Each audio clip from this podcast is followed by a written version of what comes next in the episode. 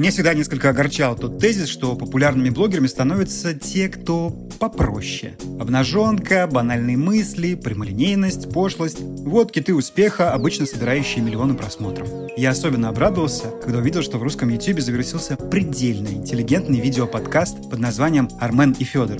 В нем его ведущий, Армен Захарян, дивным слогом рассказывает о высокой литературе. Лорка, Джойс, Набоков, Бродский. И все это пользуется вполне массовым успехом. Маленькая справка о видеоблоге слэш-подкасте «Армен и Федор». Его авторе Армене Захаряне. Кстати, кто такой Федор, никто не знает.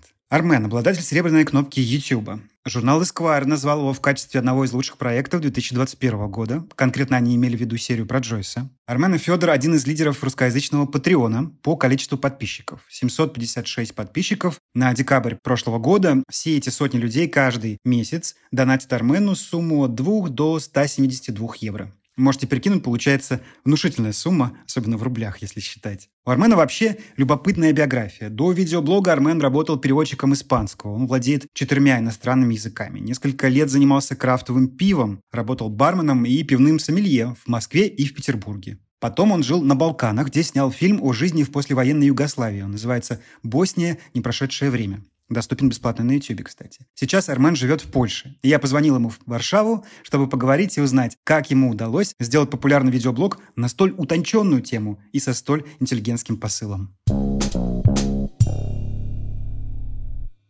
Здравствуйте, уважаемые слушатели подкаста. Сегодня в гостях блогерского сезона Армен Захарян, один из авторов блогерского проекта и подкастерского, и какого только нет Армен и Федор. Армен, спасибо, что пришли. Здравствуйте, спасибо, что позвали. Но вообще, ваша история, она же в том числе и показатель того, как может работать упорство. Мне можно сказать, да, что у вас еще, конечно же, и талант, безусловно, неприкрытый, но все-таки каково это практически писать в стол? Вы выкладывали свои видео, и, наверное, они набирали, там, я не знаю, что по 100, 200, 300 просмотров, и так продолжалось чуть ли не несколько лет. Я правильно понимаю? Да, но 300 просмотров это было весьма успешно, надо сказать, для моих видео. Скажем так, когда я работал над каналом активно уже около полутора лет, из которых я выкладывался полгода, и еще год я предварительно думал об этом проекте, начинал писать сценарии, думал, какие можно делать выпуски и какие темы могли бы быть мне интересны прежде всего, в каких направлениях я хочу двигаться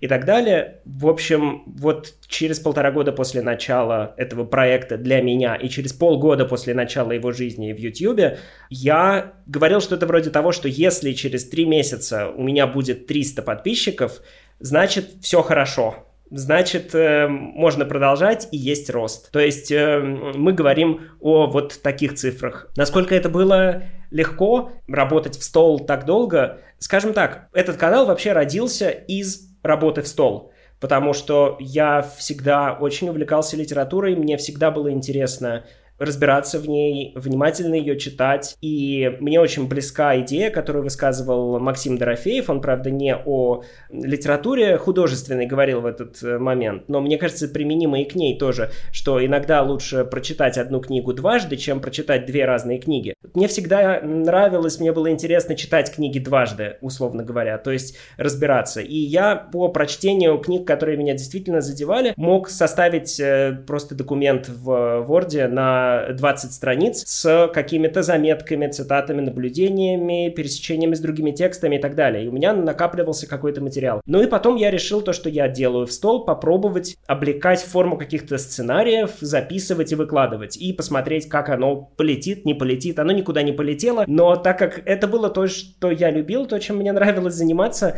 то мне было жалко это бросать. И да, в этих ситуациях нужно было обращаться к одному из, наверное, моих самых главных качеств. Не знаю насчет таланта, спасибо вам, конечно, но мне кажется, что в «Короле Лире» э, есть персонаж граф Кент, и у него есть прекрасная реплика, которая очень созвучна моему состоянию, внутреннему обычно. Он говорит, что я много чего умею, умею скакать верхом, умею интересно рассказывать истории и так далее, но главным моим качеством является упорство. Вот, э, наверное, главным моим качеством является упорство. Мне кажется, таких людей вообще очень много. Вот и Екатерина Михайловна Шурман, например, говорила, что YouTube — это поразительный пример того, как много людей готовы работать бесплатно, как контент-мейкеры. Потому что ведь эти просто тысячи, сотни тысяч людей, которые снимают какие-то свои маленькие видеобложики, не знаю, про рыбалку, как они куда-то съездили, про какую-то распаковку. Ведь, по идее, они могут э, годами сидеть на 100-200 просмотрах и потом, не знаю, перестать этим заниматься, потерять к этому интерес. И потом в какой-то момент, понятно, что, наверное, некорректно сравнивать э, какие-то любительские зарисовки о рыбалке и все-таки ваши... Ну, они все равно, это сложно отрицать, выглядят э, профессионально сделанным видеоэссе. В какой момент, а самое главное, почему вдруг э, YouTube-алгоритмы вас э, полюбили? Вы как-то изучали это специально? Может быть, вы попробовали новый какой-то сервис подбора вот этих невидимых тегов? Или это случилось абсолютно само, хаотично? Нет, там, как мне кажется, есть э, два фактора, которые совпали. Во-первых, случился выпуск на очень популярную тему, Выпуск сам получился весьма неплох. Скажем так, наверное, к тому моменту это был лучший эпизод, и он был большой, он был интересный, музыкальный. В общем, получилось что-то не просто хорошее, а очень хорошее, скажем так. И YouTube попробовал это видео, что называется, пропушить, не знаю, как это по-другому сказать, то есть показать более широкой аудитории. У аудитории это видео нашло отклик, более того, так как тема была Николай Гоголь, это был выпуск про него, там Сработал еще фактор, которого я совершенно, я совершенно наверное, не рассчитывал. У меня вообще не было этой мысли в голове. Но в комментариях в некоторых ветках начались ожесточенные споры о том, русский Гоголь или украинец. И эти споры преодолевали все границы разумного, но YouTube же не понимает, о чем люди пишут комментарии. Он видит, что, что им нравится. И, собственно, видимо, до этого у меня просто не было ни одной темы, на которую люди могли бы так ожесточенно спорить, потому что, ну, как-то странно, наверное, спорить о том, все-таки в десятку книг, которые нужно прочитать перед Улисом, нужно включать там Данте, или все-таки нужно было Стерна туда включить, или Свифта. Соответственно, вот таких споров не возникало. А тут, ну, такая достаточно пустая тема вот этого спора, но прямо здорово, мне кажется, тоже подтолкнуло видео. Конечно, я с долей иронии об этом говорю, и тем не менее, мне кажется, что этот фактор сыграл. После того, как это видео YouTube показал большему количеству людей, они тоже начали вовлекаться, ставить лайки, писать комментарии и так далее. После этого YouTube, и это было заметно прямо у меня в творческой студии, начал пробовать делать то же самое с другими видео на моем канале. И тут в, как бы в пользу его прогресса и развития сработало то, что у меня уже было большое количество нормальных, достойных, э, качественных видео, которые не показывались людям, которые никто не видел, и они были, скажем так, открытием. И канал рос несколько месяцев очень интенсивно и быстро, именно благодаря тому, что YouTube было что показывать другим людям. То есть, если у вас на канале есть много очень хорошего контента, который пока никто не видит. Возможно такая ситуация, что после того, как одно какое-то видео выстрелит случайно вот этими магическими алгоритмическими штуками, после этого YouTube попробует точно так же ваши видео показать другие, и если они качественные, если они крутые и тоже вовлекающие, то тогда может получиться очень неплохой рост, которого вы никак не ожидали. Надо оговориться, что в моем случае это все равно очень маленькие цифры, и я думаю, что если бы вы скажем, слушателям подкаста дали уникальную возможность задать э, мне какой-нибудь вопрос, то самый популярный вопрос был бы, а кто это? Поэтому надо понимать, что мы говорим о, о трехзначных цифрах, как было в меме про кабанчика, но это очень маленькие цифры, да, чуть больше 100 тысяч подписчиков.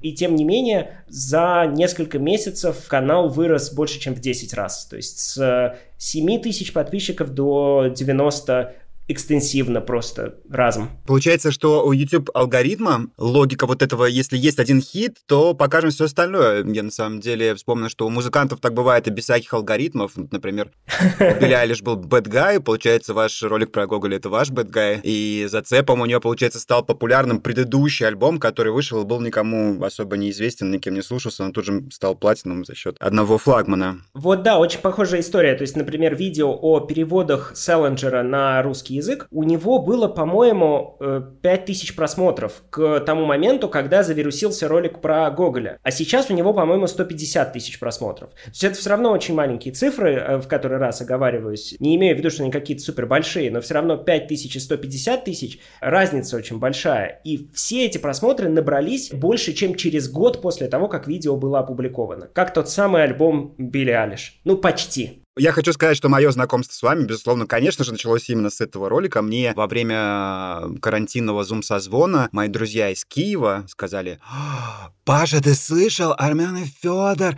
Гоголь, скорее, срочно смотри. И они просто уши прожали. Я, кстати, первые раза два отбился, перевел какую-то другую тему.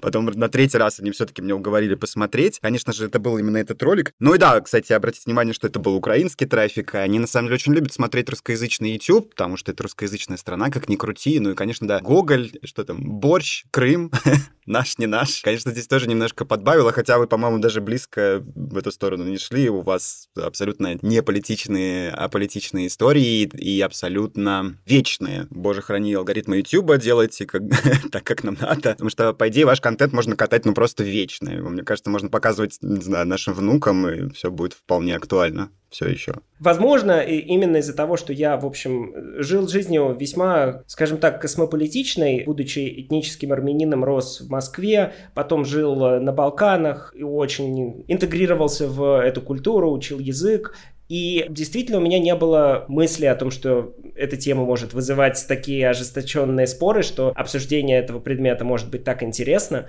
Вот, мне оно по-прежнему не очень интересно, поэтому я не ввязывался в эту дискуссию, старался в нее не включаться. Но справедливости ради, даже однажды в выпуске про Джойс, в одном из выпусков про Джойса я сказал, что также на Джойса, естественно, очень влияла родная для него англоязычная литература. Джойс был ирландцем, ирландцем, но, безусловно, родной для него была именно англоязычная литература. Он рос на романах Дефо, Стерна, Свифта и других английских э, литераторов. И пришел, вероятно, обиженный ирландец и написал, что как я мог сказать, что родная литература для Джойса английская, тогда как он ирландец. Вот. В общем, очень тяжело о чем-то говорить, чтобы кого-нибудь не обидеть. Поэтому я стараюсь просто отключаться от этого и говорить о литературе так, как мне интересно о ней говорить, так как я ее воспринимаю, и, и не думать, кто обидится, потому что кто-нибудь обязательно обидится, что бы ты ни сказал. Скажите, а вы модерируете комментарии? Потому что, вот, уважаемые слушатели подкаста, зайдите в любой ролик Армена Федоров, почитайте просто комментарии. Не знаю, ну, можно поднять себе настроение, можно, например, почитать их и понять, что вообще люди не такие уж злые и агрессивные. Просто мало того, что добрых, так еще и восторженных комментариев в русском и русскоязычном YouTube. А где их вообще еще можно поискать? Я вот, если честно, только у вас в комментах вижу. Но там просто перепись восторга, умиления, вдохновения. Просто даже как-то подозрительно, все сладко. Я, например, убираю негативные комментарии. Я прям сортирую. Ну, у меня там просто маленький поток, не такой, как у вас. Как делаете вы? Смотрите, если вы хотите большего разнообразия комментариев, не знаю, нужно давать вам этот совет или нет, может быть, вы это знаете, то нужно отсортировать комментарии не по самым популярным популярным, а от новых комментариев к старым. И тогда есть возможность увидеть комментарии, которые не популярны. Очевидно, что на канале, где есть ядро лояльной аудитории, самые залайканные комментарии, комментарии, которые всегда будут в топе, и вы можете долго листать, это будут комментарии э, положительные и хвалебные. Но если отсортировать от новых к старым, вот я как раз, простите, вчера выложил новый эпизод, но вот, э, не знаю, сегодня что-то утром писали про то, что очень много воды, а надо говорить про Чехова, про Чехова надо говорить кратко. То есть э, эти комментарии можно найти, просто нужно, э, нужно их искать. Действительно, аудитория очень вовлеченная, искренняя, как вы сказали, восторженная. Но я вот что думаю, мне кажется, что мы вообще в русскоязычном пространстве в широком смысле нас, в общем-то, никогда не учили высказывать свои чувства вот в таком ключе, в том, чтобы кого-то поблагодарить или что-то хорошее уметь сказать какими-то развернутыми словами. И поэтому я считаю, что, в общем, любой человек, который сегодня пишет креатору, простите, вспомнил Пелевинскую сразу. Создатели нам не очень нужны, нам нужны креаторы. Так вот, любой человек, который пишет креатору какие-то хорошие, добрые, поддерживающие слова, я считаю, совершает небольшой подвиг вообще в наше время, потому что очень много негатива, к сожалению. Он здорово поддерживается алгоритмами, потому что негатив всегда вызывает сильную реакцию. И негативных комментариев часто много. Ну, ты смотришь под видео, например, у него, если, скажем, на 9 лайков стоит один дизлайк, это, ну, такое соотношение. У меня, скажем, на 99 лайков стоит один дизлайк или на 98. То есть это очень положительный отклик. Но если, скажем, 9 к 1 в комментариях, в этом, в лайках, дизлайках, о чем мы теперь не узнаем, но раньше знали, то, если вы обратите внимание, будет негативных комментариев очень много, неправдоподобно много, и не в соотношении 9 к 1. Потому что люди охотнее пишут, мне кажется, комментарии негативные очень часто. Они охотнее высказываются, когда они с чем-то не согласны. Наверное, потому что они умеют не соглашаться, умеют спорить. А вот благодарить или говорить что-то хорошее, может быть, мы все не очень умеем, и нам этому надо учиться. Поэтому это очень здорово, что люди так высказываются. Вот, я каждый раз очень благодарен тем, кто это пишет. У Хемингуэя было «Счастье приходит во всяком виде, разве его узнаешь?» Вот комментарии положительные, они приходят в в самых разных обличиях, и эм, они все молодцы, люди, которые так пишут, мне кажется. А вот, кстати, может быть, вы раскроете э, другие прекрасные hidden gems, скрытые бриллианты в YouTube, может быть, в каких-то других э, блогосферах, то, что вы нашли сами. Потому что если мы говорим про highbrow контент, видео русскоязычный на YouTube.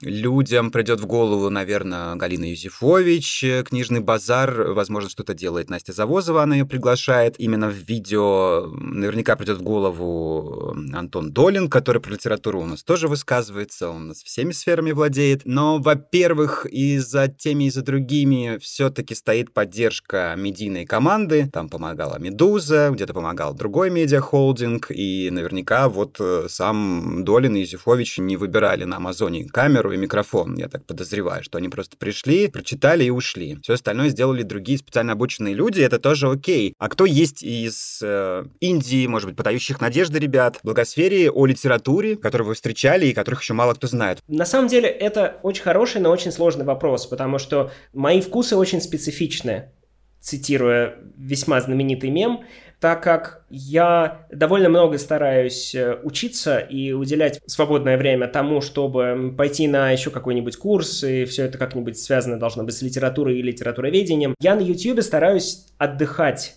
от литературы. И почти ничего не смотрю, потому что у меня не так много остается времени на отдых, и, скажем, я «Игру престолов» досмотрел только в прошлом году. Вот настолько медленно до меня доходит. Недавно попросили поучаствовать в выпуске одного новогоднего подкаста и рассказать, какие книги 2021 года я бы рекомендовал. На что я совершенно честно ответил, что я не читал ни одной книги 2021 года. Потому что у меня совершенно другая сфера интересов, и мое основное сейчас беспокойство заключается в том, что я недавно переехал в Польшу, очень интенсивно учу польский язык, и у меня не остается времени на то, чтобы довести до необходимого уровня древнегреческий и, наконец-то, сделать выпуск о сравнении переводов э, Илиады и Одиссеи с древнегреческого на русский. Мне тяжело говорить на эту тему. Есть много хороших коллег, крутых, у которых маленькие небольшие каналы и так далее. Я периодически у себя в телеграм-канале, в телеграм-канале Армен и Федор рассказываю о них. Но я сходу боюсь перечислять, потому что обязательно кого-нибудь забуду, а говорить какие-то банальности из серии того, что я люблю на YouTube иногда посмотреть канал э, Екатерины Михайловны Шульман, которую вы упомянули. Об этом даже говорить как-то странно, потому что ничего нового я не открою открою, наверное, вашей аудитории. Так что как-то вот так мне пришлось уйти от ответа на этот вопрос. Но не потому, что я э, не хочу о ком-то рассказать, а потому что боюсь, что просто у меня не получится. Ну, раз вы уже рассказали, в телеграм-канале, ребята, оставлю ссылочку в описании, телеграм-канал Арменом Федором, там не одно и то же, не то же самое, что в YouTube, там тексты преимущественно, и да, там можно почитать, например, эту подборку. На этом все. Над эпизодом работали автор-ведущий Павел Гуров, редактор подкаста Иван Геннадьев, композитор Павел Поляков, монтаж звуковое оформление Максим Сергеев, студия Толк. Спасибо всем, кто поддерживает подкаст Гуров Digital на Патреоне.